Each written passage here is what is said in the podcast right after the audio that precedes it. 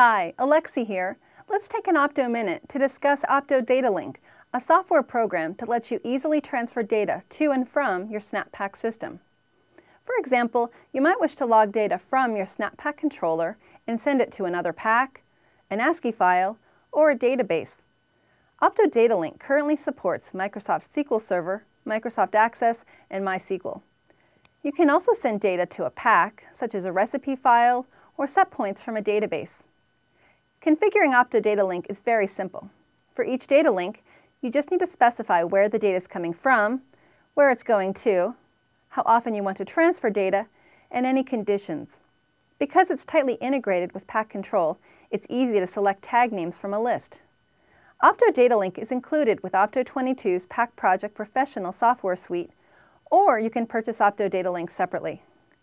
For more information or to download Opto Data Link, please visit opto22.com. Thanks for watching. See you next time.